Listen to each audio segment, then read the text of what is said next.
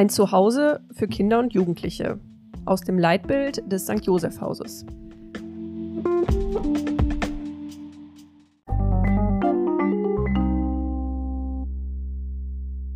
Und mit diesem Zitat begrüßen wir euch von einem ganz besonderen Ort heute. Ja, wir sind nicht in einem Büro oder unterm Dach.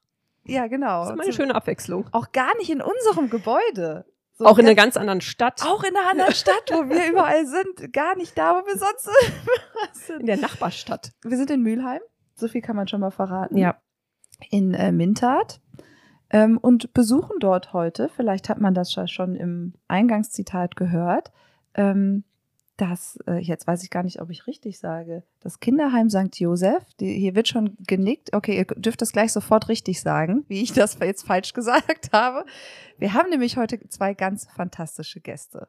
Und ich würde euch bitten, dass ihr euch einmal ganz kurz vorstellt. Und wie immer würde ich sagen, Ladies first. Dankeschön, guten Morgen und danke für die Einladung. Mein Name ist Tiana Voh. Ich bin 27 Jahre alt, Sozialarbeiterin und arbeite seit viereinhalb Jahren im Kinderheim St. Josefs Haus. Ah, St. Josefs Haus, okay. Genau.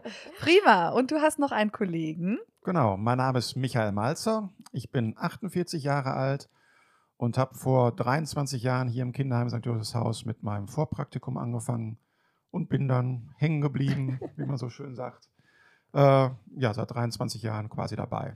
Wow, ja, nicht, nicht schlecht. Das ist äh, geballte Erfahrungskompetenz auf jeden Fall seit 23 Jahren.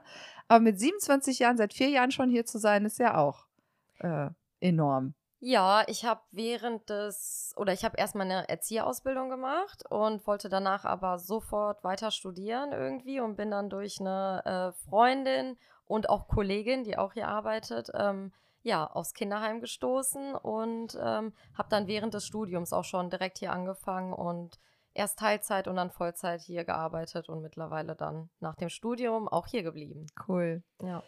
Ja, wir haben es jetzt schon gesagt, wir sind im Kinderheim.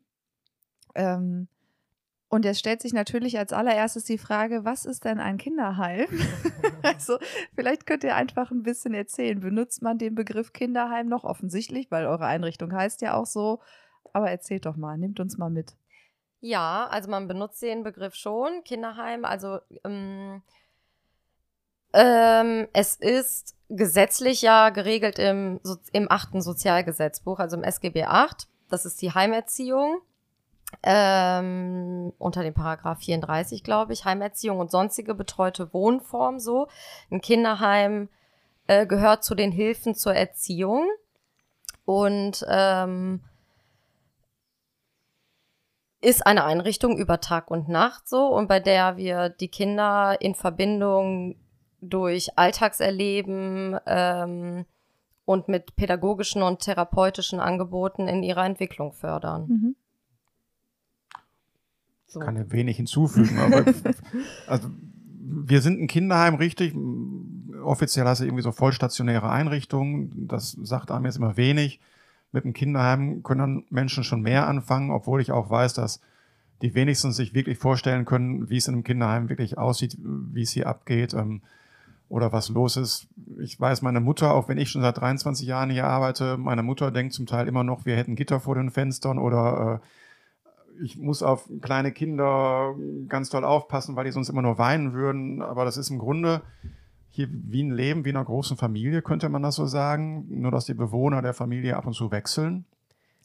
Und die kommen hier mit den unterschiedlichsten Eingangsvoraussetzungen an. Ne? Also von dieses, dieses, klassische Bild, dass im Kinderheim nur Kinder wohnen, die keine Eltern haben, das gibt es eigentlich nicht.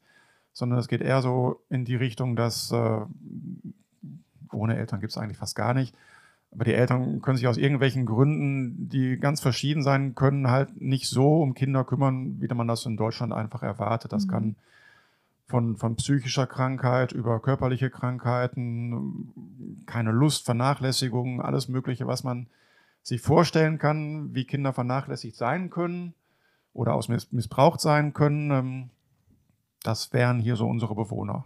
Du hast jetzt schon ganz viel gesagt. Ja, ist, ja ist ja gut. ist ja gut. Und wir wollen auf all das, was du gesagt hast, oder was ihr gerade schon gesagt habt, auf jeden Fall jetzt noch viel intensiver kommen. Und ich glaube, was uns auch so wichtig war für die Folge, weswegen wir euch auch hier besuchen, ist ja, um genau mit diesen Klischees, wie du es gerade schon gesagt hast, die deine Mutter noch hat, mit hier sind noch Gittern vor den Fenstern und so ein bisschen aufzuräumen. Man hat halt so ein Bild im Kopf, wenn man Heim hört. Also Mhm. zumindest habe ich dann Bilder im Kopf so. Ja, und wir können ja gerade sagen, wir sitzen in einem wirklich sehr kuscheligen, schönen Wohnzimmer mit einer tollen Couch in einem total bildschönen Haus. So, Mhm. was ist es denn? Fachwerk ist es nicht, ne? Oder? Backstein, Backstein, Backsteinhaus. In der wunderschönsten Landschaft Mhm. Zwischen im Grün und A52-Brücke. Ja, das stimmt. Aber das ist auch normal fürs Ruhrgebiet, von daher auch, Ja. das ist Total. ja einfach so. Ja, total schön. Auch die Küche, wo wir vorhin durchgelaufen sind, das sieht alles aus wie zu Hause. Also, ne, es ist eine schöne eingerichtete. Deswegen finde ich den, das Zitat oder euer Leitbild auch so passend, weil es halt wirklich einfach ein Zuhause ist. Also ich könnte dieses Haus nicht von meinem eigenen Zuhause unterscheiden, jetzt mal abgesehen natürlich von Einrichtung, aber grundsätzlich würde ich jetzt nicht sagen, wenn ich hier reinkam, ah ja, ein Kinderheim, okay, sondern Mhm. okay, hier wohnt jemand. Nee, auch von außen, So, ne? Das ja. Einzige, was es verrät, ist das Schild, was an eurer Tür Sowas- steht. Das hat sowas Offizielles. Und was ich total schön finde, das haben wir nämlich gerade gemerkt, als wir geklingelt haben, ist, dass äh, an eurem Klingelschild die ganzen Namen der Menschen stehen, die hier wohnen. Ja, So, was ja irgendwie auch logisch ist, weil wahrscheinlich müssen die auch wegen Post oder so Mhm. irgendwie wo stehen. Aber ich fand das total schön. Habe ich hingeguckt und dachte, ach guck mal, da sieht man direkt, wer hier so zu Hause ist. Ne? das ist so. Ich finde das auch so cool, dass ihr sagt, also es ist super ländlich, es ist super schön und genau das soll es auch sein. Also es soll sich gar nicht unterscheiden von anderen Häusern hier, in, vor allem jetzt hier in Mintert, ne? Also die Nachbarn links und rechts haben mh, jetzt nicht irgendwie das bessere, schönere Haus so, ne? Und die Leute, die hier vorbeilaufen, da hört man auch immer wieder, wenn man dann vor der Tür ist, boah, wow, irgendwie cool. Hätte man gar nicht gedacht, hätte man gar nicht erwartet. Also diese, ähm, Ihr wohnt Ja, sogar im diese- schöneren Haus. ja, genau. nee, diese Klischees und die gibt es tatsächlich überall und täglich. Und vor allem finde ich, wenn man gerade außerhalb des Jobs unterwegs ist, im privaten Umfeld oder sonst wo und man irgendwie sagt gerade, wo man arbeitet, in welchem Job man ist, ähm, ja, werden ganz, ganz viele Fragen gestellt und es kommt tatsächlich immer wieder, sind das irgendwie, keine Ahnung, dann zehn Betten in einem Raum und so weiter und so fort und ähm, ja, das ist tatsächlich auch heute immer noch nicht ganz verbreitet, wie Kinderheim heute ist. Es ist bei euch ja auch so, dass das nicht die einzige Einrichtung ist, sondern ihr ähm, ja noch weitere, was sagt man denn dann? Heime? Also, Wohngruppen? das sind Wohngruppen. Also, das sind dann Wohngruppen. Das sind alles Außenwohngruppen. okay. Ähm, also das Ganze hier ist das Kinderheim St. Josefshaus Mhm. und in jedem oder in den Stadtteilen, wo unsere Außenwohngruppen liegen, ja, sind halt dann die verschiedenen. Also gegründet wurde das Ganze, kann ich ja mal so ein bisschen ausschweifen als, Total als gerne. ältester Gerne. Teilnehmer hier. Ja. Ähm, ich glaube, vor 160 Jahren, knapp Pi plus minus ein paar Jahre, ich glaube 1857 wurde es gegründet von Ordensschwestern in Kettwig. Denn Kettwig war so eine katholische Enklave. Äh, ganz Kettwig war damals irgendwie evangelisch. Und äh, durch, die, durch die Tuchspinnerei in Kettwig gab es viele junge Frauen hier, die dann auch zum Teil äh, Mütter wurden. Ähm, aber keiner konnte auf die Kinder aufpassen. Zum Teil waren es dann auch uneheliche Kinder und die musste man, so hat man damals gesagt, vor dem evangelischen Kettwig beschützen. Und deshalb sind hier katholische Ordensschwestern hingekommen und haben sich derer Kinder angenommen. So das ist, glaube ich, wie ich es im Kopf habe, die, die Ursprungsgeschichte des Ganzen. Und das hat sich dann halt weiterentwickelt. Es war ja früher, ich sag mal so vor 100 Jahren gang und gäbe, dass sich um Waisenkinder oder um, um Kinder meistens von Ordensschwestern gekümmert wurde. Und erst so vor ja, 35 Jahren ging es dann so los, dass jetzt die Ordensschwester so, ein- so ein bisschen rauskamen aus dem Job und dass das durch, durch, durch Fachkräfte irgendwie gefüllt wurde, diese Stellen. Oder dass man erstmal gesagt hat, was qualifiziert ist, so eine Ordensschwester überhaupt sich da um die Kinder zu kümmern, außer dass sie vielleicht ein gutes Herz hat und sich kümmern will. Aber man brauchte halt Fachkräfte. Und dann war auch vor knapp 35 Jahren so, dass ein Kollege von uns hier als erster Mann in einem Kinderheim angefangen hat, was auch schon ein Novum war und äh, für Aufregung gesorgt hat. Wie kann sich denn ein Mann um Kinder kümmern? Ähm, das ist heutzutage ja Gott sei Dank, äh, wie man hoffentlich an mir sieht, ein bisschen anders und durchaus auch, ähm, ja, Männer braucht es überall in dem Job. Äh, da kommen wir gleich vielleicht noch drauf. Ähm, dass die Kinder halt auch mal positive Erfahrungen durch, durch Männer erleben. Das äh, zieht sich ja durch den Erzieherberuf überall durch, auch im Kindergarten. Gibt es eigentlich zu viele Frauen, Ist wenn ich das so kurz Ja. sagen darf. Auf alle Fälle, ähm, genau, Kettwig war der, war der Ursprung. Dann hat sich das aus dem Pfarrhaus in Kettwig äh, weiterentwickelt, dass dann ein, zwei Gruppen danach noch erri- äh, eröffnet wurden in Gebäuden mitten in Kettwig drin. Eins ist so eine große alte Villa, die wurde von der Tuchfirma, glaube ich, gespendet. Das ist die Scheidsche Villa. Unten drin ist ein Kindergarten, oben drüber ist die eine Wohngruppe, darüber ist die Verwaltung des Kinderheims, direkt auf dem Kirchenvorplatz eine andere Gruppe, ist ein Gebäude in Kettwig angemietet noch. Hier in Mintert gibt es zwei Wohngruppen und eine Wohngruppe, in der ich arbeite. Wir sind mitten in Essen, in Essen-Altendorf. Und dann kann man so grob über den Schnitt sagen, pro Wohngruppe sieben bis neun Kinder, Jugendliche. Und man guckt, dass sie so ein bisschen altersmäßig so sich so, so ein bisschen eben nicht zu sehr mischen, sondern dass das so ein bisschen homogener Mhm. ist. Also hier bei euch in der Gruppe äh, in Mintert sind das, glaube ich, von, weiß ich nicht, 8 bis 14 oder? Nee, jetzt, also wir sind eine Kindergruppe eigentlich so mal gewesen und äh, die Kids sind aber schon so lange hier tatsächlich und sind zusammengewachsen, dass sie jetzt gerade im Alter von 12 bis 15 Jahren Ah ja. sind. Okay. Und bei mir in Altendorf, wir nehmen jetzt zum Beispiel, haben wir äh, Aufnahmealter, wir nehmen ab 14 auf. Und das kann sich dann ziehen, bis die 20, 21 sind, dass sie wirklich bei uns in der Wohngruppe wohnen. Mhm. Aber dann haben wir auch noch Gruppen, wo es dann vielleicht für jüngere Kinder ist, ab 8 und so. Und dann, wenn es jetzt nebenan die Gruppe zum Beispiel, die hat so ein paar jüngere und wenn man da dann so 14, 15 ist, dann passt das vielleicht irgendwann nicht mehr mit den ganzen Kleinen zusammen. Ja. Dann guckt man, wie, wie die Kinder das auch wollen, dass die dann vielleicht in eine andere Gruppe ziehen, wo schon durchaus ältere Kinder sind, dass sie dann auch mit Gleichaltrigen die nächsten Schritte gehen können. Ah, spannend, genau, das wäre jetzt nämlich auch meine Frage gewesen, wie das Alter ist, aber dann habt ihr das ja quasi innerhalb der Gruppen irgendwie Schon beantwortet. ja und aufgeteilt auch. Ja. Das ist voll Genau. geil, wir müssen voll wenig Fragen stellen. alles schon, äh, ich möchte aber noch eine Sache sagen, zumindest kurz, damit wir sie einmal erwähnt haben, weil du ja gerade so in der, in der Geschichte ähm, warst, wie das alles gegründet wurde, kann man ja auch mal, Entschuldigung, mit einem Satz zumindest kurz erwähnen, dass ihr ja auch noch gar nicht lange Mitglied der CSE-Familie seid. Ihr seid ja quasi frisch dazugestoßen. Genau, Ja. seit dem 1.1. Seit dem gehören wir dazu. 1.1.2023, Genau. also jetzt gerade irgendwie sechs Monate, ne? Ähm, und bereichert uns jetzt als äh, große Familie um euer Angebot, was wir ja so vorher auch noch gar nicht in unserem äh, Repertoire hatten. Also es gibt ja durchaus auch schon Wohngruppen, aber ähm, dann eher mit einem therapeutischen Schwerpunkt oder gab es vorher so. Und das ist ja hier nochmal eine ganz andere Geschichte. Von daher schön, dass ihr da seid und herzlich willkommen. Wir freuen uns sehr. Dankeschön. Da fällt mir aber ein, da, kann ich sofort noch ergänzen, Ja. weil wir ja nicht nur einzelne Wohngruppen sind, sondern so ein ganzes Kinderheim. Wir haben ja noch mehr als unsere Wohngruppen. Wir haben eine eigene Heilpädagogin, die sich ja auch mit um die Kinder kümmert, gruppenübergreifend. Die ist also für alle zuständig. Und äh, eine Tagesgruppe gehört bei uns auch noch dazu, wo die Kinder also wirklich nach der Schule hinkommen. Das ist so eine, was heißt das denn, halbteilstationäre genau, Einrichtung. teilstationär. Die ja. wohnen also quasi noch zu Hause bei den Eltern, leben da und schlafen da, aber verbringen den Tag bei uns, um nochmal anders gefördert zu werden, gerade was so Schule angeht, das, das soziale Miteinander. Ähm, und wir haben noch ein Kooperationsteam, heißt das bei uns, die äh, kümmern sich zum Teil als, als Angebote in den Familien, gehen in die Familien rein, kümmern sich da so ein bisschen, begleiten die Familien und machen auch ganz viel, was so, ähm, wenn die Jugendlichen jetzt mal so richtig alt sind, sag ich mal, und aus den Wohngruppen ausziehen in eine erste eigene Wohnung. Die betreuen die dann auch noch äh, über dieses Kooperationsteam noch ein, zwei Jahre danach, dass die vielleicht einmal eine Woche vorbeikommen, gucken, ist alles geregelt, Hm. gibt es Fragen zu dem, zu dem Brief vom Amt, äh, wie können wir das machen und wie geht's dir überhaupt? Dann werden die dadurch noch betreut oder auch nachbetreut. Cool.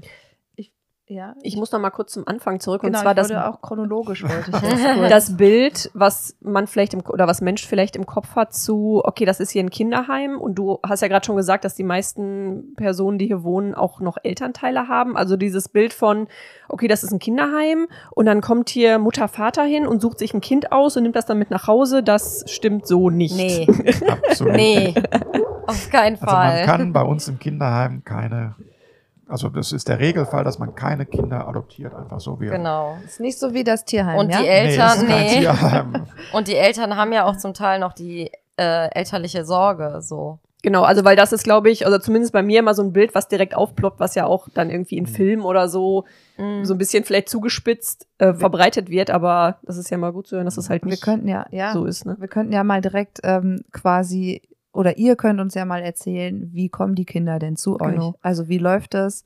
Ähm, stehen die auf einmal hier auf der Matte, kriegt ihr einen Anruf? Ist es ein längerwieriger Prozess? Passiert vorher schon irgendwas? Pflegefamilien sind ja oft auch noch irgendwie was, also wo ist da Mhm. vielleicht auch, wann kommen Kinder, also ich, vielleicht Kinder eher in ein Heim oder in so einen stationären Kontext, wann eher in eine Familie oder ist das völlig unabhängig oder irgendwie? Ja, da gibt's, also es gibt einen ganz offiziellen Weg natürlich, aber es gibt tausend Abweichungen und Möglichkeiten, die da, die das Leben einfach so spielt. Also der offizielle Weg wäre, dass sich irgendjemand, sei es die Familie selber oder der Jugendliche oder vielleicht Lehrer oder Bekannte, irgendwann mal beim Jugendamt melden, beim sozialen Dienst, dann gibt's da Gespräche und dann wird irgendwann im Gespräch rausgefunden, es wäre vielleicht für das Kind oder für die Familie oder auch für die Eltern oder irgendwen anders das Beste, wenn das Kind stationär untergebracht wird und sich da Fachleute drum kümmern. Es kann, aber da gibt es dann schon ganz viele, viele Möglichkeiten. Also es gibt tatsächlich die Fälle, auch, auch bei mir jetzt in der Gruppe, wo sich Kinder dann selber eigenständig beim Jugendamt gemeldet haben. Ähm, es gibt die Fälle, wo andere darauf aufmerksam wurden. Äh, und dann, dann geht die Bandbreite los, dass es Familien gibt, wo die Eltern voll dahinter stehen, wo die auch selber sagen, das ist das Beste für unser Kind. Wir wollen, dass es dem Kind gut geht. Wir können es nur selber nicht. Wir, wir können das irgendwie nicht schaffen. Und das Kind sieht das genauso, dass die quasi beide zusammen der Meinung sind, im Kinderheim läuft es besser für dich. Gibt die Möglichkeiten, wo die Kinder sich selber melden und die Eltern absolut dagegen sind. Dann muss man gucken, wie kann das gehen.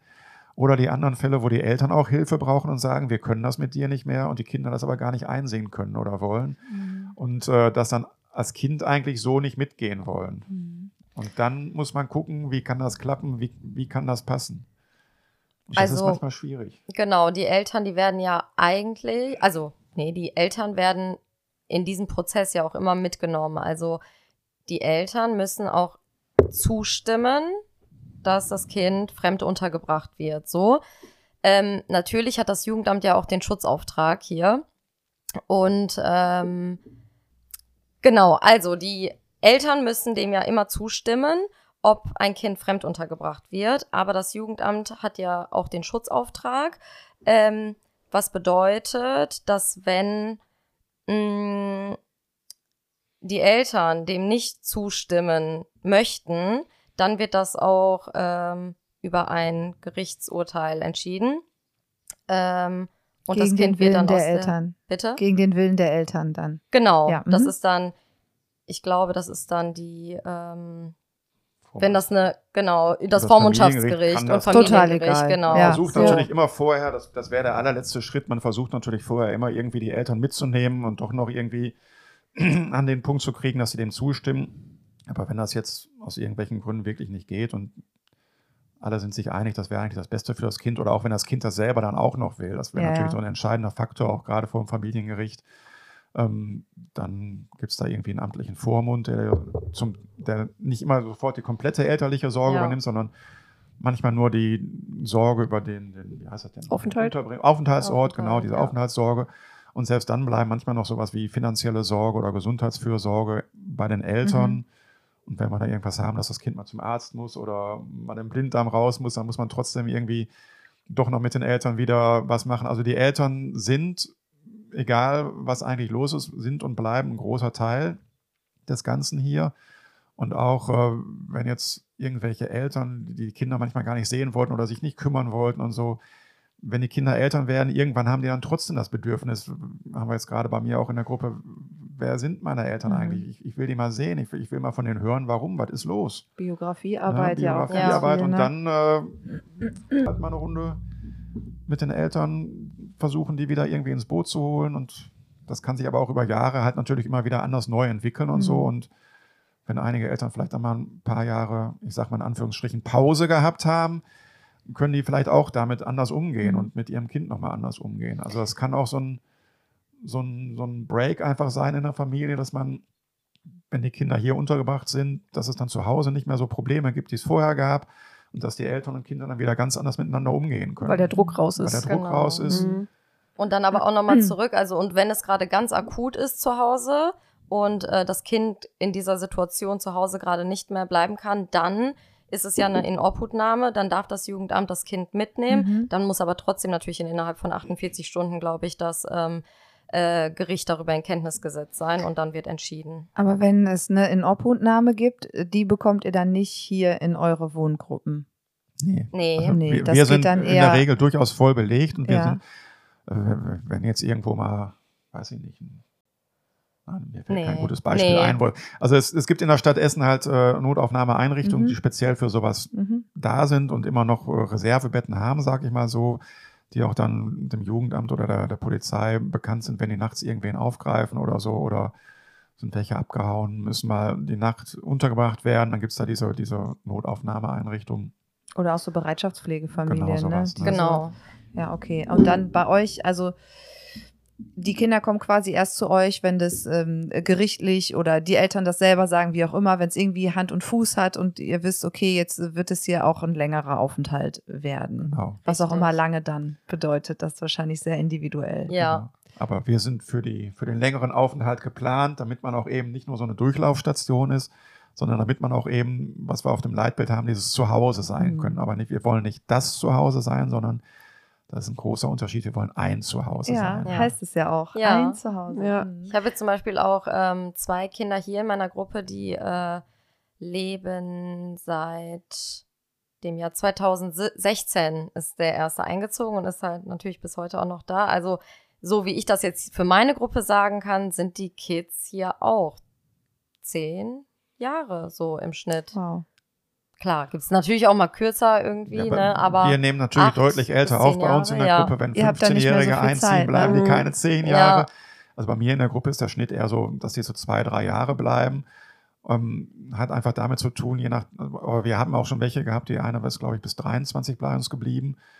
Äh, von 15 Jahre an, dann war das acht Jahre, weil es sonst vielleicht anders nicht passte. ne? Man muss gucken auch, wie die sich ja weiterentwickeln. Können die irgendwann selber wohnen? Geht es zurück zu den Eltern? Auch das ist eine Möglichkeit, die es natürlich immer gibt, wenn sich irgendwelche Probleme so gelöst oder geklärt haben, dass man sich hinterher darüber übereinkommt, das kann jetzt zu Hause wieder klappen und auch die Eltern und die Jugendlichen sind dann äh, daran natürlich beteiligt und auf deren Meinung kommt es an. Das ist eine der Möglichkeiten, wie man dann auch wieder die Hilfeform beenden kann. Hm.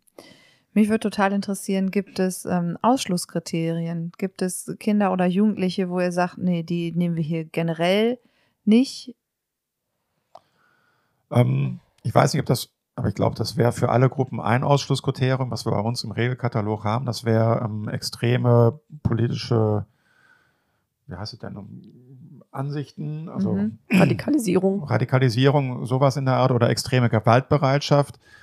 Ähm, weil das muss ja auch irgendwie die anderen, also man kann ja nicht einem Kind helfen und das aufnehmen und lässt dafür zu, dass dann die sechs, sieben anderen Kinder in der Gruppe ständig von dem verprügelt werden. Das Mhm. wäre ja, äh, das wäre nicht so toll.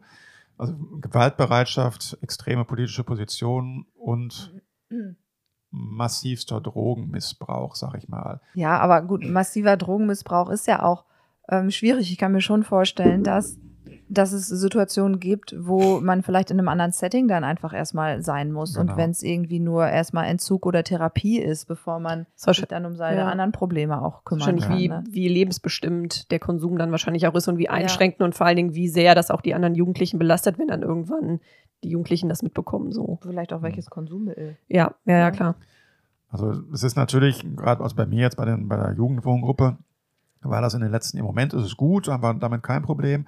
Es war immer mal zwischendurch Thema und dann haben wir da so eine, ähm, auch so ein Prozedere, was dann anläuft. Also wenn, wenn wir jetzt mitkriegen würden, dass jemand Drogen nimmt, dann gibt es ein ganz klares äh, äh, Vorgehen, dass wir uns auch an, an andere Hilfestellen wenden, äh, gucken, wie kann das gehen, äh, um den davon halt wieder wegzubekommen. Aber Mhm. das wäre jetzt, wenn er im, im bei uns sein anfangen würde damit, dann wäre das jetzt kein Rauswurfthema, sag ich mal, sondern dann müsste man gucken, wie kriegen wir das in den Griff. Und erst wenn der dann nicht bereit wäre, daran zu arbeiten oder nicht bereit wäre, daran was zu ändern, dann müsste man irgendwann zu dem Punkt kommen oder würde man auch zu dem Punkt kommen, dass man sagt, das geht jetzt aber leider so nicht mehr weiter hier bei uns, da musst du irgendwo anders hin. Mhm.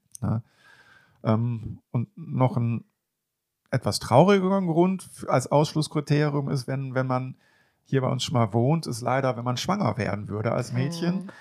Ähm, man darf natürlich, also dass man, dass man ein Kind bekommt und schwanger ist, ist natürlich nichts Böses, aber wir sind halt keine Mutter-Kind-Einrichtung. Das Dann heißt, spätestens Baby. so zum Ende der Genau. Schwangerschaft Ja. muss man halt gucken, Teen und Baby, diese Angebote, wo könnte die Jugendliche dann mal hinkommen und unterkommen, weil wir eben nicht darauf ausgelegt sind, jetzt auch noch Säuglinge mit zu betreuen Mhm. oder so. Das Ne? ist dann einfach eine andere Das- Betreuungsform, die da nötig Ja. ist. Genau, Ne? das, das wird sich Ja, dann leider so ergeben. Mhm. Ja, Hatten wir auch schon mal und dann äh, die Trennung war traurig, aber gleichzeitig auch schön, weil dann sie wird ihr Mutter und kriegt ein Weh, aber war blöd, war anders geplant. Mhm. Von ja, uns. klar.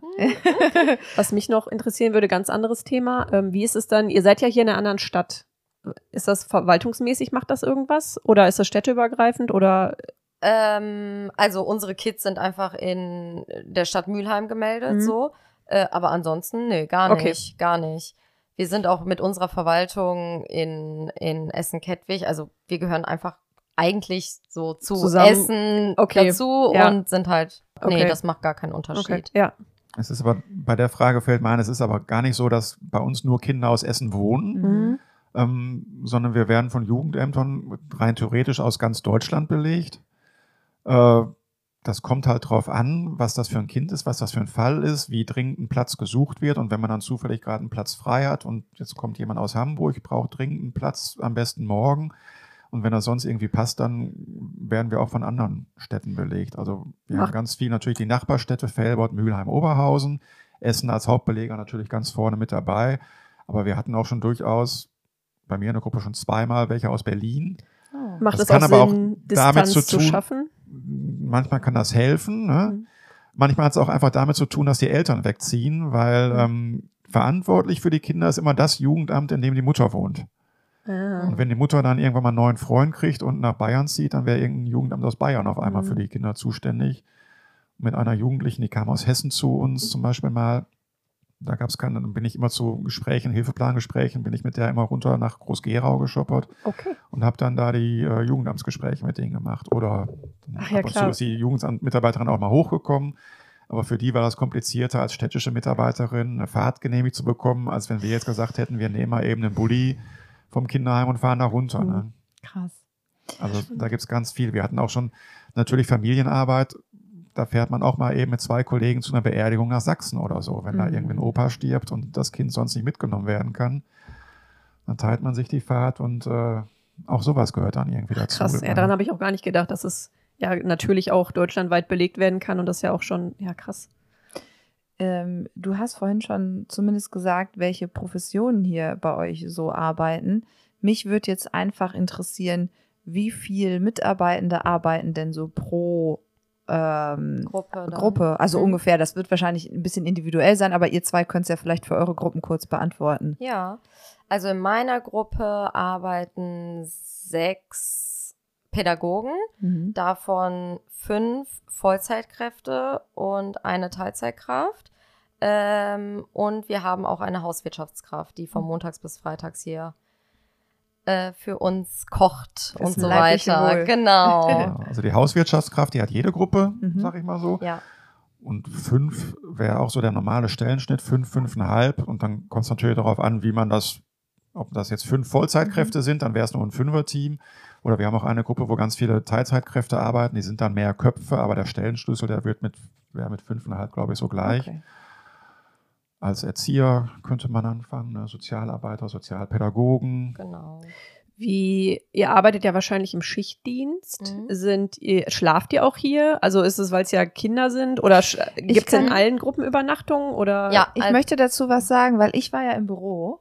Da warst du nicht gerade. Ach so. Und ich habe da ein Bett stehen sehen. Ja, wir schlafen hier tatsächlich in allen Wohngruppen. Also jeder Pädagoge, der hier im Schichtdienst arbeitet, schläft hier. Wir arbeiten hier in 24-Stunden-Schichtmodellen.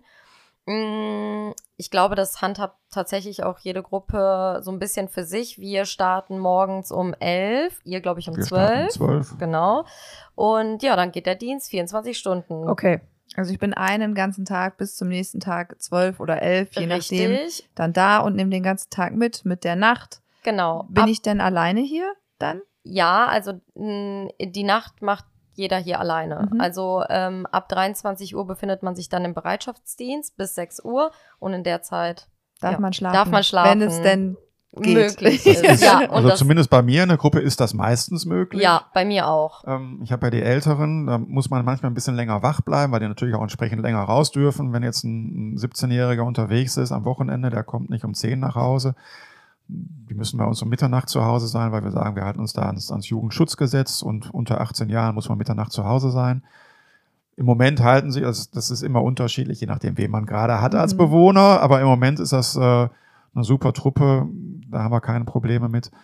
Ähm, nach Absprache dürfen natürlich auch mal länger raus sein. Also wir hatten auch schon mal durchaus den Fall, dass irgendwelche dann natürlich mal bei Freunden auf dem Geburtstag sind, länger feiern wollen.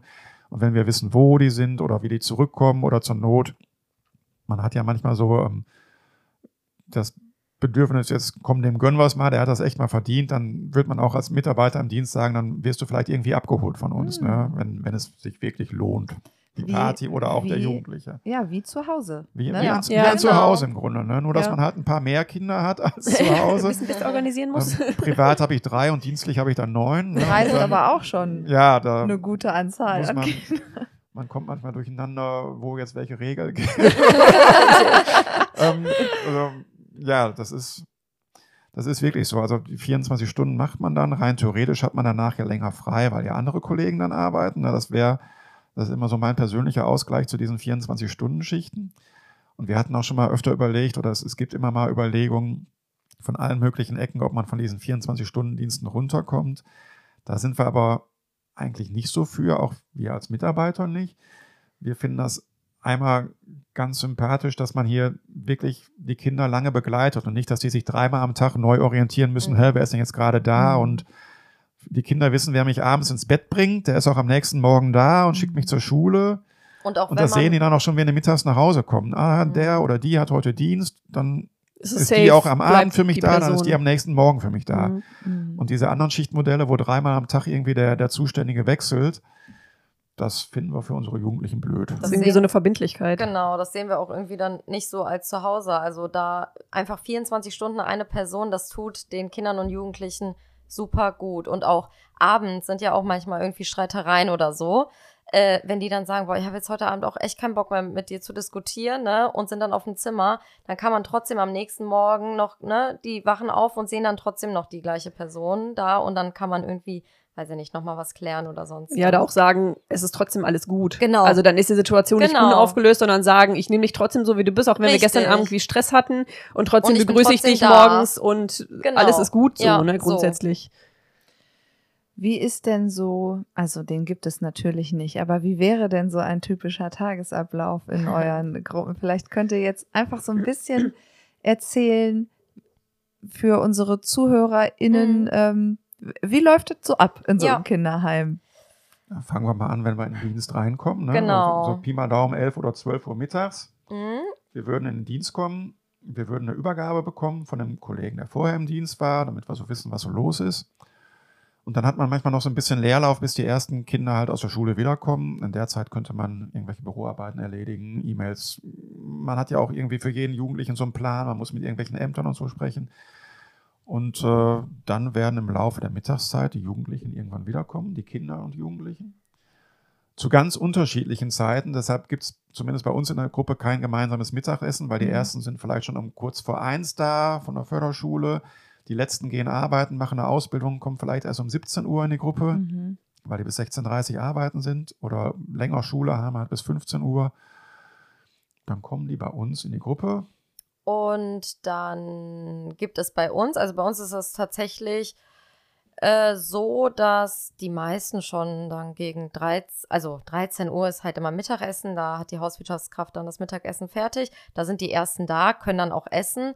Und äh, unsere Truppe gerade kommt aber so zwischen 1 und 2 und dann essen wir alle zusammen. Und nach den Hausaufgaben, die tatsächlich auch mittlerweile länger dauern als früher, ne, die Manche von uns gehen aufs Gymnasium, ähm, haben mega viel zu lernen, gehen zur Nachhilfe und so weiter. Wenn die Hausaufgaben dann durch sind, dann ist eigentlich für alle Kinder hier bei uns in der Gruppe noch Silenzium. Das bedeutet eine Ruhezeit bis 15 Uhr. angelegt. In dieser Zeit sind die Kinder alle auf ihren Zimmern und dann können die zur Ruhe kommen, können spielen, können so ein bisschen für sich sein. Der eine hört Musik, der eine liest ein Buch. So. Und ab 15 Uhr gehen die Türen alle wieder auf, dann kommen alle runter und dann geht's los mit Termin, mit Hobbys. Äh, vom Arzttermin bis zum Besuchskontakt mit Mama, Papa gibt's eigentlich täglich hier immer alles. So. Mhm. Irgendwelche Fahrten, äh, die begleitet werden müssen. Oder wir haben hier auch in Mintert äh, einen Fahrer für unsere Kinder. Äh, Mintert ist ja nicht mitten in der City. Ne? Der Genau. öffentliche Nahverkehr ist hier nicht wahnsinnig Nee, gut ausgebaut. Nee, soll aber ab dem 1.8., glaube ich, soll der Bus nach Kettwig fahren. Das ist schon mal gut für Uh. unsere Kids, weil die müssen immer eine halbe Stunde bis nach Kettwig laufen Oh oder mit dem. Fahrrad fahren. Wow. Mhm. Machen die aber auch gerne. Oder die werden halt mal von uns dann gefahren, so. Äh, und unser Fahrer fährt auch ein paar Mal die Woche dann zu, äh, die Kids dann zu den Hobbys oder Therapien und so weiter. Was mir gerade einfällt, oder möchte, nein, erzähl du Ja, erst. ich wollte gerade, Ja. wo das mit dem Fahrer kam, da haben wir natürlich in Altendorf sind wir ein bisschen besser dran. Direkthaltestelle Bock, nee, Tür. Röntgenstraße ist Ja. ja direkt vor der Tür und die Bahn fährt alle fünf Minuten Richtung Limbecker Platz, Ja. Richtung City, Richtung Borbeck. Da kommen die Jugendlichen viel besser weg und sind dementsprechend bei uns auch meistens irgendwie raus. Bei uns kommen die wieder, müssen auch ihre Hausaufgaben machen, Silenziumszeit dafür nutzen, Zimmer so ein bisschen klar bringen. Und wenn dann alles geschafft wird, wir wir haben noch Hausdienste. Also bei uns, wir haben ja Jugendliche, Stimmt, wir wir machen so ein bisschen auch in die Verselbstständigung hin. Das heißt, jeder Jugendliche hat einen Tag die Woche, muss er so ein, was weiß ich immer, Wohnzimmer aufräumen, den Flur fegen oder so. Abends gibt's die Küchendienste, wo man auch die Küche gemeinsam aufräumen. Die Hauswirtschaftskraft hat ja irgendwann Feierabend, da muss ja trotzdem noch was passieren. Äh, Und damit die auch einfach so ein bisschen was lernen, gehört das halt dazu. Und am Wochenende, das ist noch manchmal spannend, äh, ist die Hauswirtschaftskraft ja nirgendwo da, in keiner Gruppe. Und dann ist es zumindest bei uns so, dass nicht wir Erzieher kochen, sondern dann geht es auch reihum, dass die Jugendlichen ab einem gewissen Alter, das verlangen wir jetzt nicht von Siebenjährigen oder so, ne? aber so ab 14, 15 muss man dann so im, im regelmäßigen Turnus auch das Essen für die Gruppe vorbereiten. Mhm. Natürlich mit unserer Hilfe oder Unterstützung. Jeder so viel, wie er es braucht oder möchte. Und dann kommen ganz unterschiedliche Gerichte mal auf den Tisch, ganz unterschiedliche Ideen auch, was mal schmecken könnte. Wie hat meine Oma das denn mal gemacht? Die hatte immer so einen leckeren irgendwas Nudel Bolognese von meiner Oma. Und dann können die Jugendlichen sich da ausprobieren und äh, ja, dann nehmen die richtig viele auch manchmal von mit, halt für die ganze Gruppe zu kochen. Und manchmal ist es dann auch wirklich so, in der Gruppe gibt es ja auch manchmal Freundschaften oder so und dann wird auch ganz viel von den anderen Jugendlichen zum Teil dabei geholfen, obwohl die selber gar keinen Küchendienst haben, Mhm. hätten eigentlich frei, aber wenn der das macht, komm, ich helfe dir, ich pack da mal mit an und so, dann Schön. geht das schon mal so los. Wir haben total ja jetzt, wertvoll. Ja. Also auch das mit dem Kochen, wo ich Ja. mir denke, das passiert ja in vielen Familien einfach nicht, dass die Kinder oder die Jugendlichen dann hinterher gar nicht lernen zu kochen und dann hinterher alleine da stehen und dann irgendwie so wie Ochs vorm Berg Mhm. und dann hier schon entlassen werden mit Tüte auf. so ein bisschen Genau. Kocherfahrung. Nee, das ist Einrühren? hier im Rahmen der Verselbstständigung tatsächlich. Also wir haben jetzt auch mit unseren Jugendlichen angefangen. Wir haben auch eure Dienste aus der Jugendwohngruppe jetzt übernommen, weil wir jahrelang hier ähm, ja, Dienste hatten für acht, neun, zehnjährige, ne, so ein bisschen Bücherregal mal aufräumen oder so. Aber jetzt sind die auch 14 und 15 und machen natürlich auch Küchendienste und so weiter. Ich finde unsere Abendrituale hier auch nochmal ganz spannend. Ähm, wir essen um 18.30 Uhr abends hier gemeinsam, außer ähm, die Jugendlichen möchten irgendwie mal länger draußen bleiben. Dann ist bei uns in der Gruppe auch die Regel, dann isst du bitte mittags mit und kannst abends dann länger draußen bleiben. Oder äh, bist halt ganz normal dann abends um 18.30 Uhr hier. Nach dem Abendbrot haben die Kinder dann Zeit für Medien, also Fernseher, Playstation, DS äh, und so weiter, was es nicht alles gibt, nutzen die dann. Und dann kommt die Bettgehzeit und ähm, jedes Kind hat zehn Minuten Zeit mit dem Erzieher vor dem zu Bett gehen. In diesen zehn Minuten, also die Kids dürfen aber auch selber entscheiden, möchte ich die heute in Anspruch nehmen oder habe ich jetzt irgendwie keinen Bock drauf? Ist ja dann auch völlig okay. Ähm, ja, und dann wird irgendwie gemeinsam auf dem Zimmer oder auch hier unten gespielt, gelesen, nochmal was im Internet gegoogelt oder sonst was. Also so richtige 1 zu 1 ja, Exklusivzeit. total. Schön. Und das brauchen die auch Ja, klar. oft. Also Mhm. ich habe hier auch, ne, die 15-jährigen Jungs, die sagen so, gut Nacht, Tiana, ich bin dann jetzt mal oben, ne? Aber die Mädels oder auch manche Jungs hier, die möchten dann auch abends dann noch zugedeckt werden und dann haben wir so unsere Rituale Ja. und dann, wie wir uns auch verabschieden mit einer Umarmung oder so. Das ist schon schön. Mhm. Sind soziale Medien bei euch ein Thema? Ja. Ja.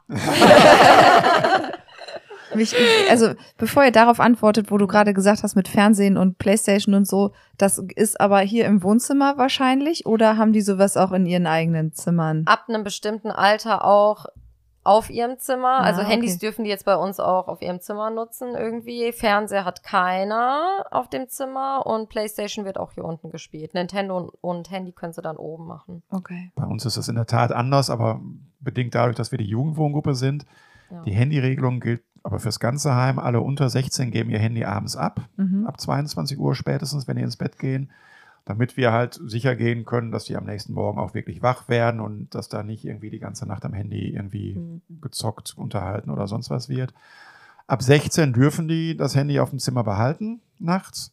Es sei denn, wir merken, die kommen morgens nicht aus dem Bett. Mhm. Ne, dann, wenn das dann der Grund wäre, dann würde man auch einem 17-Jährigen sagen, du, wir versuchen mal das Handy abends bei uns zu behalten, bei uns Erziehern, damit du am nächsten Morgen besser rauskommst. Und dann, wir haben halt die Älteren, die zum Teil ja auch äh, am, am Laptop auch schon arbeiten müssen, je nachdem, welche Schulform da anliegt. Da haben einige tatsächlich bei uns einen eigenen Laptop, äh, haben den auf dem Zimmer, nutzen den natürlich auch zum Spielen oder so. Aber ähm, ich sag mal, solange die morgens aus dem Bett kommen, solange es in der Schule gut läuft und über 16 sind, ist das bei uns okay. Mhm. Ja. Und ähm, jetzt deine soziale Medienfrage. Sarah, es tut mir leid. Das schließt sich ja an. Ja, ja, genau. Es schließt sich jetzt nämlich schön an. Also, ähm, wie, wie läuft es mit, keine Ahnung, wahrscheinlich eher TikTok oder Instagram oder was auch immer? Also, merkt ihr, dass es problematisch wird oder werden kann für manche? Oder wie bindet ihr das in eure Arbeit ein? Weil ich kann mir vorstellen, dass viele Eltern das eben nicht tun, so, aber wie geht ihr damit um?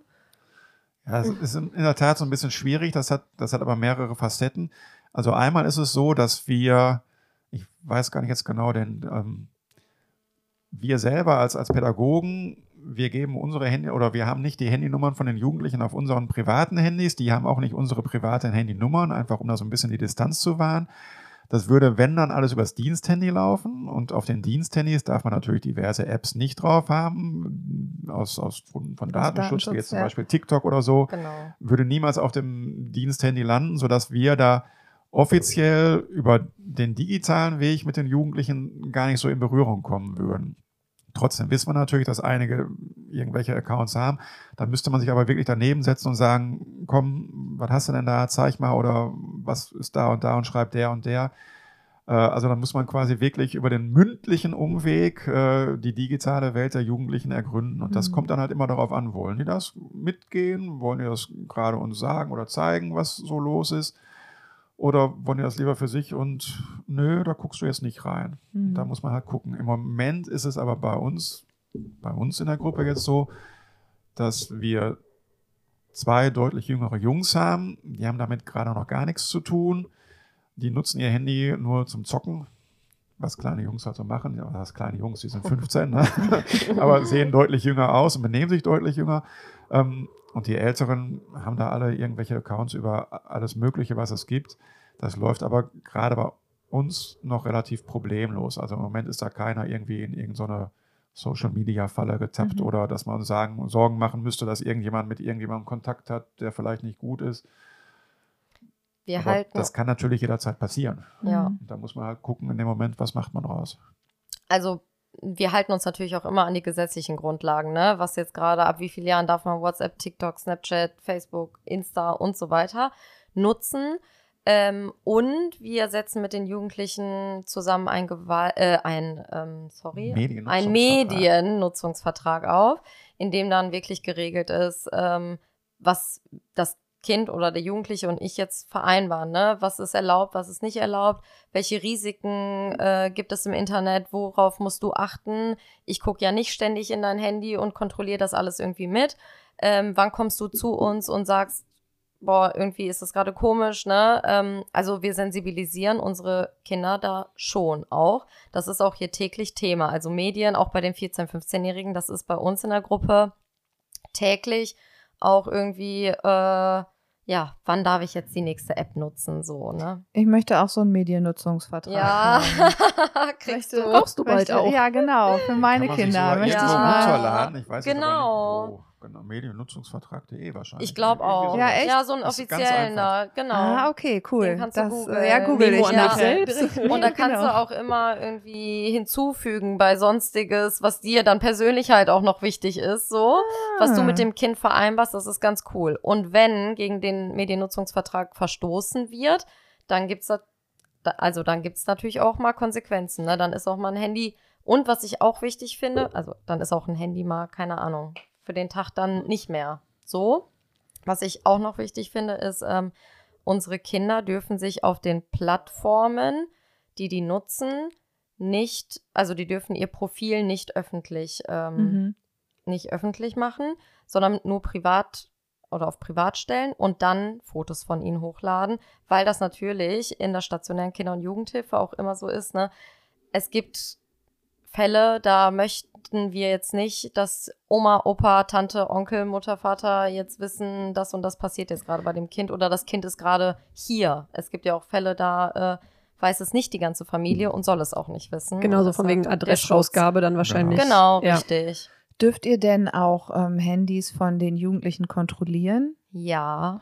Konfiszieren. Nein, das ist, ja Ist so wichtig. eine- ja. Also ich würde das als Mutter ja auch wahrscheinlich machen. Ja. Ich denke jetzt in die Zukunft und denke, vielleicht würde ich das tun an der einen oder Ja. anderen Stelle.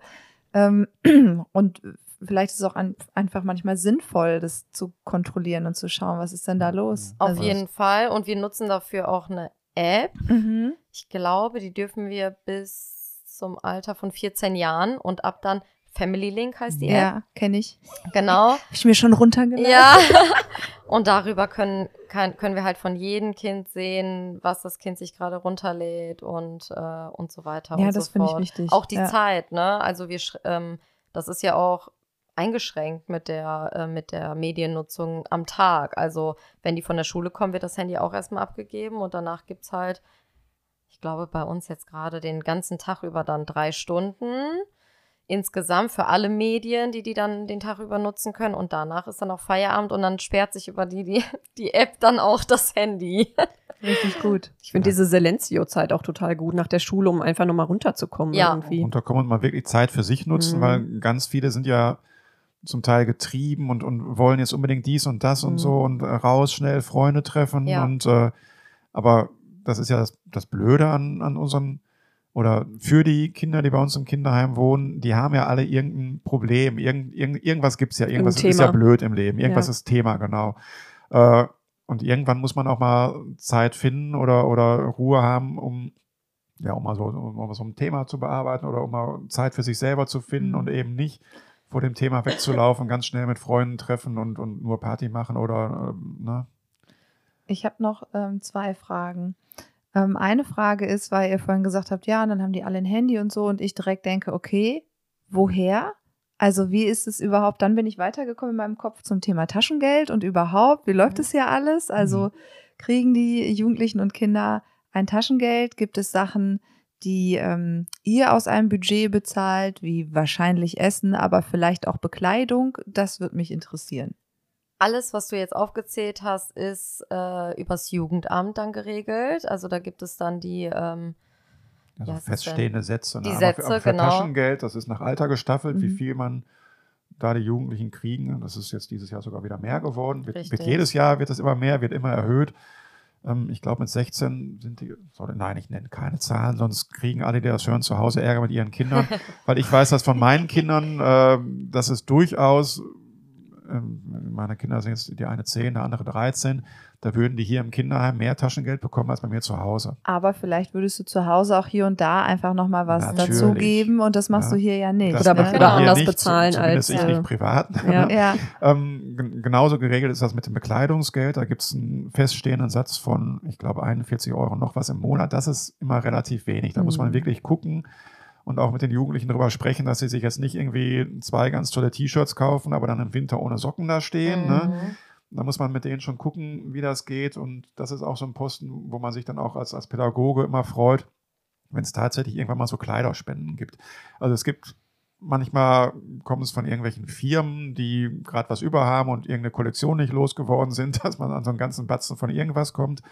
Manchmal gibt es aber auch echt einfach interessierte oder engagierte Mitbürger, die mit einer Tüte auf einmal vor der Tür stehen und sagen, sie sind doch Kinderheim. Wir haben unseren Schrank hier ausgemustert, wenn sie irgendwelche großen Jungs haben oder mein Sohn ist jetzt so doll gewachsen.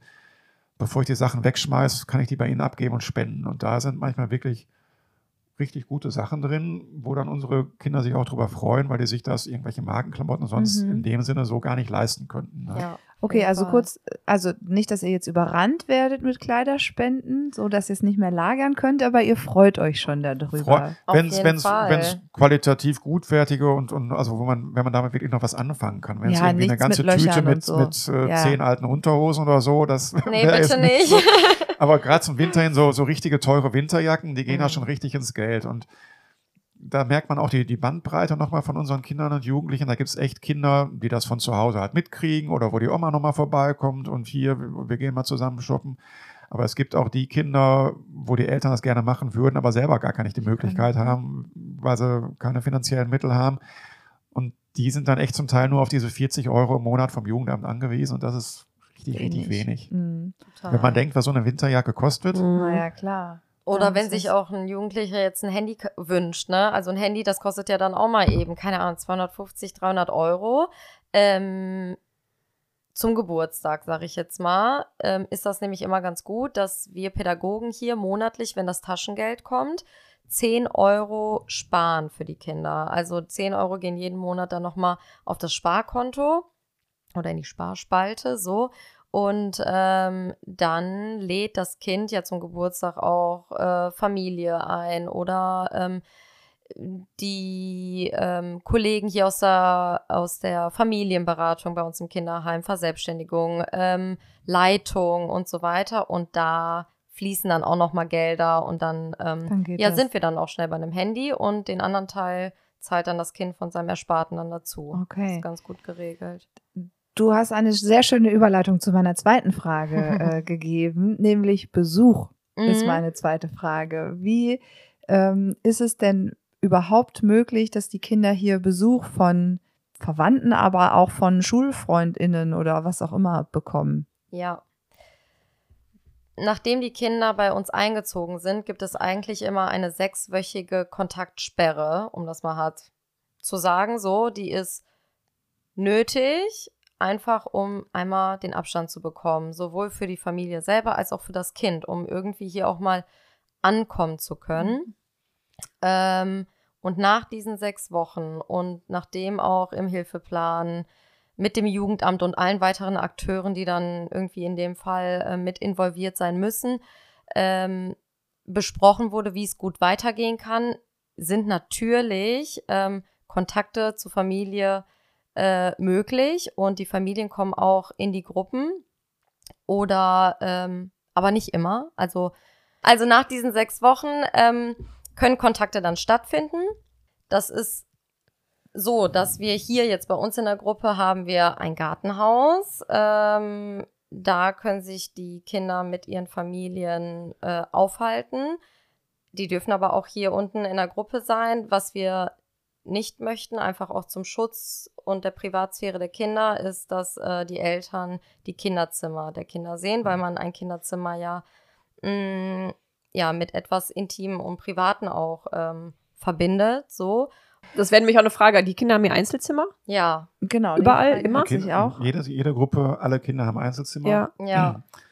Ähm, Bei uns in der Jugendwohngruppe läuft es natürlich so, ein- so ein bisschen entspannter ab, was, was Besuchskontakte angeht, einfach dadurch, dass die älter sind. Ähm, Wir haben, jeder darf immer Freunde mitbringen. Wir haben bei uns eine ganz spezielle Regel, maximal drei Freunde gleichzeitig. Mhm. Weil wenn wir bei uns in der Gruppe neun Jugendliche haben und jeder würde erst fünf mitbringen, dann habe ich hinterher über 50 äh, Teenager. In der das Drei hält ja, das ja hält ja auch keine sportlich. Decke aus und so, ne, vom Gewicht oder so.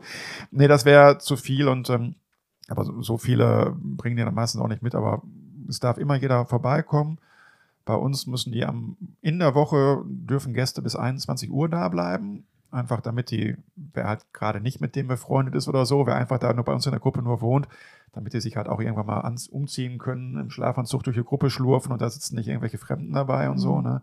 Und am Wochenende dürfen bis 22 Uhr Gäste bei uns bleiben. Mhm. Und mit den Eltern ist das bei uns, ja, es kommt ja immer drauf an, was, wie ist der Kontakt überhaupt zu den Eltern? Ne? Wollen die, wir haben jetzt gerade eine Jugendliche da, die will ihre Mutter überhaupt nicht sehen. Dann Mhm. kommt natürlich die Mutter auch nicht zum Besuch. Dann ja, respektieren klar. wir da den Wunsch unserer Jugendlichen, die ist 16, und wenn die sagt, meine Mutter auf gar keinen Fall, dann könnte Dann die auch ruhig vor der Tür stehen, dann würde ich sagen, nein, Frau so und so, nein. Ja. Und ich finde das total wichtig, dass der Raum, also das Zimmer auch ein Safe Space ist und Ja. die Eltern das auch nicht zu sehen bekommen, weil es musste ja irgendwie ein Abstand reingebracht werden und Richtig. der würde ja wahrscheinlich wieder aufgelöst werden, wenn die Eltern diesen Raum betreten, dem ja erstmal nur der Jugendliche und also dem, der dem Jugendlichen gehört Mhm. und ihr da Zutritt zu habt, aber die Eltern eben nicht, weil sie halt nicht zu Hause wohnen. Genau so. Ja. Ist das denn bei den Freunden genauso? Also ist das Kinderzimmer hier wirklich äh, für Besuch komplett Nein. verboten? Nee, also die Freunde können äh, die Zimmer natürlich betreten. Okay, so, da geht- geht es tatsächlich wirklich um die, ähm, um die Eltern Mhm. auch. Und ähm, ja, diesen Safe Space irgendwie für die Kinder, weil es halt dieses, äh, dieses Private ist und die Kinder haben natürlich ein Päckchen mitgebracht von Mhm. zu Hause. Da ist zu Hause was passiert, was nicht schön war oder nicht immer schön war. Und ähm, man merkt das auch oft am, mh, an der Zimmerordnung der Jugendlichen tatsächlich, wie die gerade sortiert sind auch. Ähm, Wenn es gerade chaotisch ist oder die jede zwei Tage irgendwie ihr Zimmer umstellen wollen, dann passiert da gerade auch viel im Kopf Mhm. und ähm, da sortieren sich die Kinder dadurch auch nochmal neu und deshalb finde ich das auch äh, umso wichtiger, dass ähm, ja die Familie da jetzt nicht unbedingt Zutritt da Mhm. zum Zimmer hat, weil die damit dann auch nochmal was anderes verbinden würden. Ja, So. voll. Ja. Ja. Und ähm, die Eltern, wenn die zu Besuchskontakten kommen, dann ist das auch immer von Fall zu Fall ja auch unterschiedlich. Ähm, die, unsere Familienberatung, die begleitet auch in Fällen, wo es sein muss, ähm, die Besuchskontakte mit der Familie oder mit den Eltern dann in dem Fall. Mm, Aber es finden auch nur teilbegleitete oder unbegleitete Besuchskontakte statt und dann können die Kids irgendwie mit den Eltern sich überlegen oder alle gemeinsam, was sie dann gerne machen möchten. Und wenn es natürlich passt und optimal läuft, dann können die Kinder auch durchaus zu sogenannten Besuchswochenenden mal, also maximal alle zwei Wochen zurück zu den Eltern, das Wochenende gemeinsam verbringen. Da muss natürlich vorher schon ganz viel passiert sein, dass man weiß, da passiert den Kindern nichts, das, das wirft die nicht wieder zurück oder so. Aber wenn man die gar nicht mit den Eltern in Kontakt lassen würde, dann könnte die das ja auch zurückwerfen. Also man muss immer genau gucken, wie passt das jetzt in die Entwicklung rein. Und wenn das zu der Entwicklung dazu gehört, dass die Kinder die Eltern wieder mehr sehen oder öfter oder auch mal im häuslichen Kontakt, dann verbringen die durchaus auch mal ein Wochenende bei den Eltern oder zum Teil auch Ferien. Ja, Könnt ihr auch den Kontakt, ich meine, das hatten wir vorhin schon so ein bisschen gesagt, verbieten, wenn das für die Kinder eh eher retraumatisierend wäre und die Kinder das aber selber vielleicht auch gar nicht so sehen. also Mhm. Ja, verbieten rein rechtlich glaube ich nicht. Aber man kann natürlich mit, mit allen Menschen, entweder mit den Jugendlichen oder mit den Eltern darüber reden und die Mhm. zu so einem Punkt bringen, dass die das verstehen, wenn man sagt, äh, jetzt diese Woche nicht oder, oder, oder allgemein nur, wenn wir dabei sind. Ne? Genau, Das und im- Jugendamt ist ja auch noch immer mit dabei, die Richtig. Sozialarbeiterin, die hat ja auch noch was mitzureden. Die, also wir müssen selten gegen die Sozialarbeiter arbeiten, die sind eher immer, dass wir mit denen im guten Austausch sind. Und dann klappt das schon irgendwie. Und zweimal im Jahr findet auch, im besten Fall zweimal im Jahr findet auch ein Hilfeplangespräch statt. Und da werden dann solche Dinge auch besprochen. Ne? Wie laufen die Kontakte gerade? Ähm, wie soll es für die Zukunft irgendwie weitergehen? Wie sieht es gerade aus? Ähm, das wird da eigentlich auch immer geregelt. So.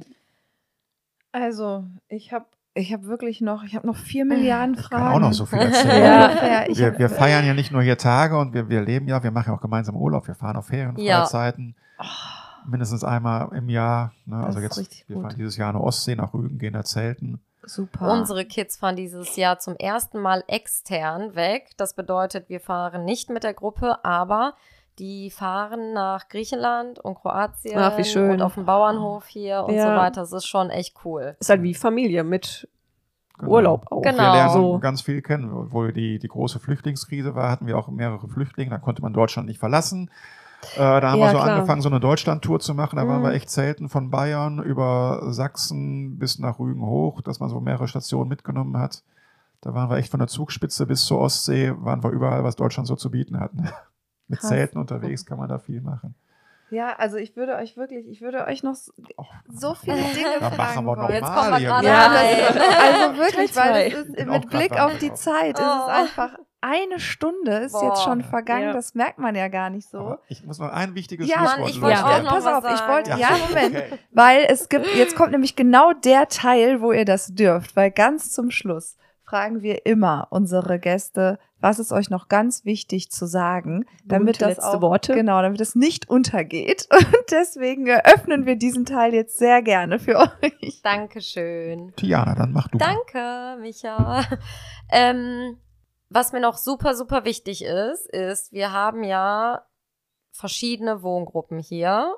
Und da denkt man vielleicht auch im ersten Moment, okay, jede Gruppe ist irgendwie für sich. Und das ist hier im Kinderheim St. Josephshaus aber gar nicht, weil wir haben mh, ganz, ganz viele verschiedene ähm, erlebnispädagogische Angebote, die wir gemeinsam, also mit dem gesamten Kinderheim machen. Die Kids kennen sich hier alle untereinander. Das, wir, ich glaube, wir Die betreuen hier die, gerade. die Erzieher die Erzieher alle, genau. So. Ich glaube, wir betreuen hier gerade 54 Kinder und Jugendliche und junge Erwachsene.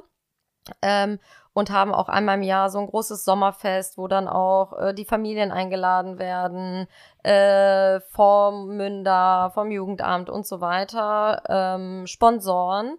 Mm, Das ist so ein großes Fest und ansonsten, ähm, ja, finde ich es halt super wichtig, dass die Kids hier untereinander erlebnispädagogische Angebote, äh, ja, hier wahrnehmen können. Mhm. So. Ein Zuhause Ja, für, für Kinder, und Kinder. Jugendliche. Ich bin da Und immer wieder, wirklich. Erwachsene. wie, wie gut das so passt, Ja. ne? einfach. Ja. Total schön. Und als letztes möchte ich nur noch sagen, dass ich das heute super, super cool fand mit euch. Danke. Das Danke, machen das wir nochmal. können wir nur zurückgeben und äh, müssen, glaube ich, wirklich nochmal einen zweiten Teil irgendwie Den zweiten machen. Aufhänger. Ja, kriegen wir hin.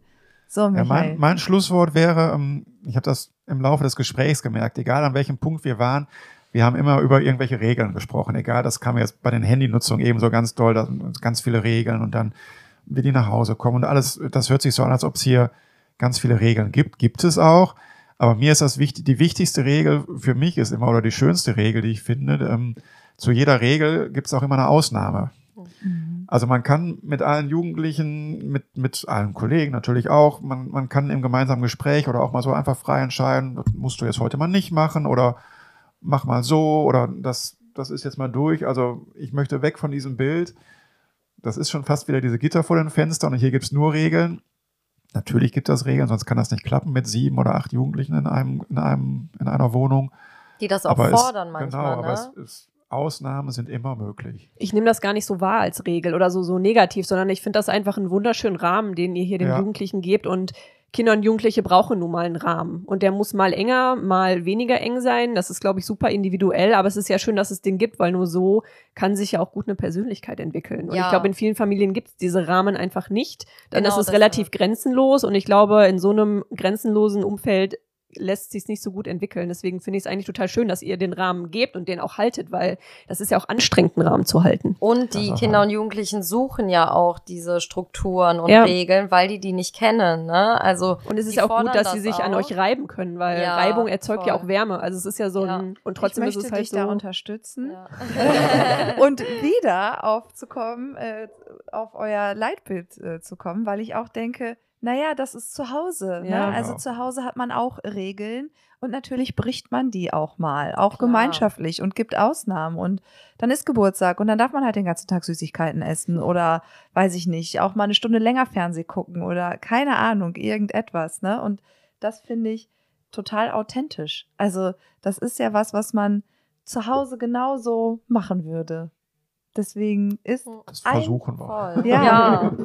ein Zuhause für Kinder und Jugendliche. Ich, das begleitet mich so durch die ganze, durch die ganze Folge.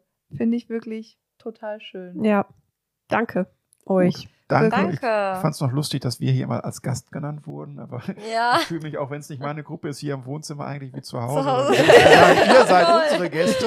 Aber ihr seid Gast Vielleicht in unserem eure Podcast. Ach so. Okay. Aber wir fühlten uns hier auch, Inception. Wir fühlten uns hier auch sehr gut aufgenommen. Vielen Dank für eure Gastfreundschaft. Vielen Dank, dass wir euch hier überhaupt besuchen dürfen in euren äh, heimlichen Immer wieder Gefilden. gerne. Wir kommen ganz bestimmt noch mal wieder. Ich bin mir sicher. Ich habe Ja. noch viel zu Ja, viele wir machen offene noch einen Teil Fragen. zwei. Auf Ja. jeden Fall. Müssen wir Ja. machen, weil das, ähm, ja, da habe ich wirklich noch viele, viele Fragen zu und viele Sachen, die mich interessieren. Okay. Danke. Dankeschön. Danke auch. Danke. Tschüss. Ciao. So, ähm, ja, also ich muss was beichten. Äh, ich habe leider unser Outro, das wir noch ganz schnell nach der Folge aufgenommen haben, verloren. Ich weiß nicht, ob ich es gespeichert, überspeichert habe, keine Ahnung. Deswegen ist das jetzt ein etwas verspätetes Outro, zumindest für mich zeitlich gesehen.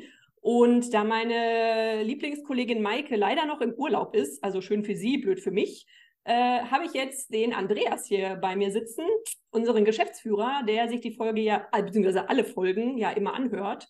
Äh, genau. Hallo Andreas, schön, dass du da bist. Hallo Sarah, ja schön, dass ich auch mal Teil des Outros nochmal sein darf und äh, jetzt hier die Maike vertreten darf und ja sonst eher nur im Off mit euch beiden immer die Folgen einordne und plane und so. Das ist ganz schön, dass ich jetzt nochmal da im Outro ein bisschen mitsprechen kann.